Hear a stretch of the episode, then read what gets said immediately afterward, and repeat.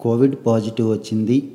Home ఐసోలేషన్లోనూ Covid కేర్లోనూ లేదా ఆసుపత్రిలోనూ చికిత్స తీసుకున్నాం. అదృష్టవశాత్తు ఇంటికి వచ్చేసాం అలాగని పూర్తిగా తగ్గిపోయిందా?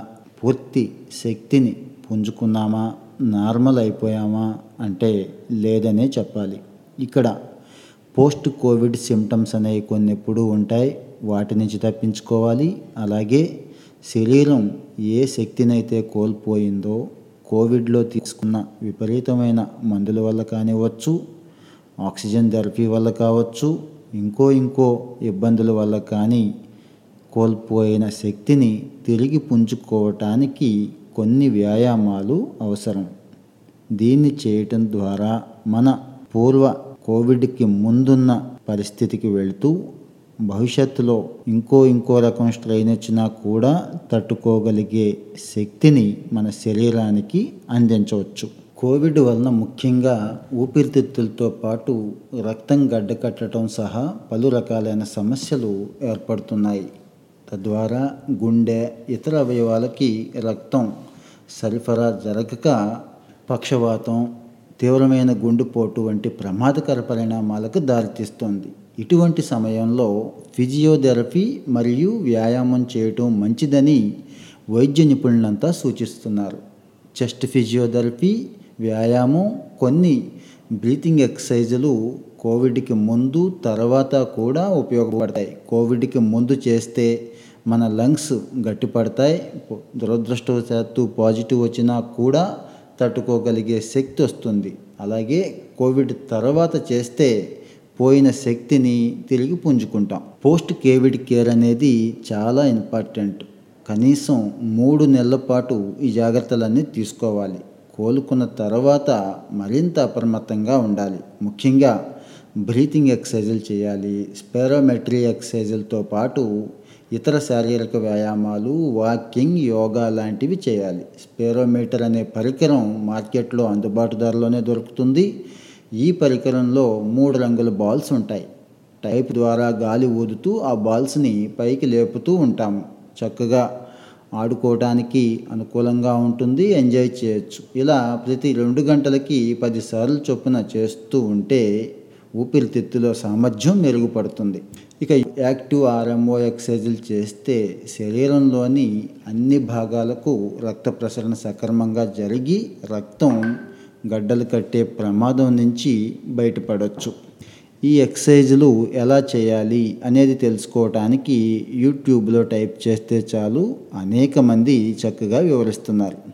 ఇక పోస్ట్ కోవిడ్లో ఊపిరితిత్తుల సామర్థ్యాన్ని బాగా మెరుగుపరుచుకోవాలి. కోవిడ్ అనేది ముఖ్యంగా మన ఊపిరితిత్తుల మీదే దాడి చేస్తోంది. ఎట్టి పరిస్థితుల్లోనూ ఊపిరితిత్తుల్ని బలహీనపరచుకోవడానికి అవకాశం ఇవ్వకూడదు. ఫిజియోథెరపీ టెక్నిక్స్తో పాటు బ్రీతింగ్ ఎక్సర్సైజులు గట్టిగా చేయాలి. అలాగే మానసికంగా తగినంత ప్రశాంతత ఉండాలి. బలవర్ధకమైన ఆహారాన్ని తీసుకుంటూ ఉండాలి. ఇక ఈ ఎక్సర్సైజులు ఫిజియోథెరపీ ఇవన్నీ కూడా ఆసుపత్రుల్లో చేరి డిశ్చార్జ్ అయిన వాళ్ళకే అనే అపోహ ఉంది కొంతమందికి. అలా ఏం కాదండి. సిమ్టమ్స్ నుంచి బయటపడిన వాళ్ళు కోవిడ్ పాజిటివ్ అయిన వాళ్ళు పాజిటివ్ కాకుండా నెగిటివ్ అయ్యి సిటీ స్కాన్లో లక్షణాలు కనపడిన వాళ్ళు వీళ్ళందరూ కూడా ఖచ్చితంగా ఈ పోస్ట్ కోవిడ్ ఎక్సర్సైజులను ఫాలో అవ్వాల్సిందే. కోవిడ్తో పోరాడి పోరాడి మన శరీరం అలసిపోయి ఉంటుంది. ఆక్సిజన్ ట్రీట్మెంట్ వెంటిలేటర్ మీదో ఐసీయూ మీదో ట్రీట్మెంట్ తీసుకున్న వాళ్ళ పరిస్థితి అయితే ఇంకా ఘోరంగా ఉంటుంది. మరి ఈ బలహీనతను పోగొట్టుకొని తిరిగి బలాన్ని పుంజుకోవాలంటే మంచి విశ్రాంతి తీసుకుంటూ ఆహారం తీసుకుంటూ తగిన ఫిజియోథెరపీ అది కూడా నిపుణుల సూచనలు తీసుకొని వ్యాయామాలు మొదలుపెట్టాలి. ఇవన్నీ కూడా ఇంట్లోనే చేసుకోవచ్చు. ఓపిక ఉంటే ఒక గంట సేపు లేని వాళ్ళు కనీసం పదిహేను ఇరవై నిమిషాలైనా చేసుకోవాల్సి ఉంటుంది. ఇలా మూడు నెలల పాటు కంటిన్యూ చేస్తే మన కండరాలు శ్వాసకోశాలు బలోపేతం అవుతాయి. అయితే ఇవి చేసేటప్పుడు నిపుణుల సూచనలు మాత్రం ఖచ్చితంగా తీసుకోవాలి. ఇక వ్యాయామం చేసే సమయంలో కొంతమందికి కొన్ని అపోహలు ఉంటాయి గట్టిగా వ్యాయామం చేస్తేనే వ్యాయామం అని అనుకోవడానికి లేదు. మన శరీరం సహకరించిన విధానాన్ని బట్టి వ్యాయామం చేయొచ్చు.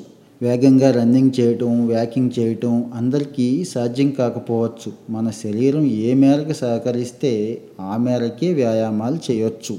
సిటప్స్ చేయొచ్చు పుషప్స్ చేయొచ్చు స్లో వాకింగ్ చేయొచ్చు. దీనికోసం బయటికి వెళ్ళాలి పార్కులకి వెళ్ళాలి జిమ్కే వెళ్ళాలనే రూల్స్ కూడా ఏం పెట్టుకోవాల్సిన అవసరం లేదు. డాబా పైనే ఒక గంట నడవచ్చు. డాబా మెట్లే పైకి కిందికి ఎక్కి దిగొచ్చు. ఇది కూడా మంచి వ్యాయామాలే. ఇక కొన్ని రకాల వ్యాయామాలు. ముఖ్యంగా కాస్త చిన్న చిన్న బరువులతో చేసే వ్యాయామాలు శరీరానికి మంచి శక్తినిస్తాయి. సో చిన్న చిన్న తేలికపాటి బరువులను వేసుకొని పుషప్స్ ఇలాంటి వ్యాయామాలు చేయొచ్చు. ఇక వ్యాయామం చేయటానికి ముందు వ్యాయామం చేసిన తర్వాత కూడా కొన్ని రకాల స్ట్రెచ్చింగ్ ఎక్సర్సైజులు ఉంటాయి. ఈ స్ట్రెచ్చింగ్ ఎక్సర్సైజులు ఎట్టి పరిస్థితుల్లోనూ మర్చిపోకూడదు.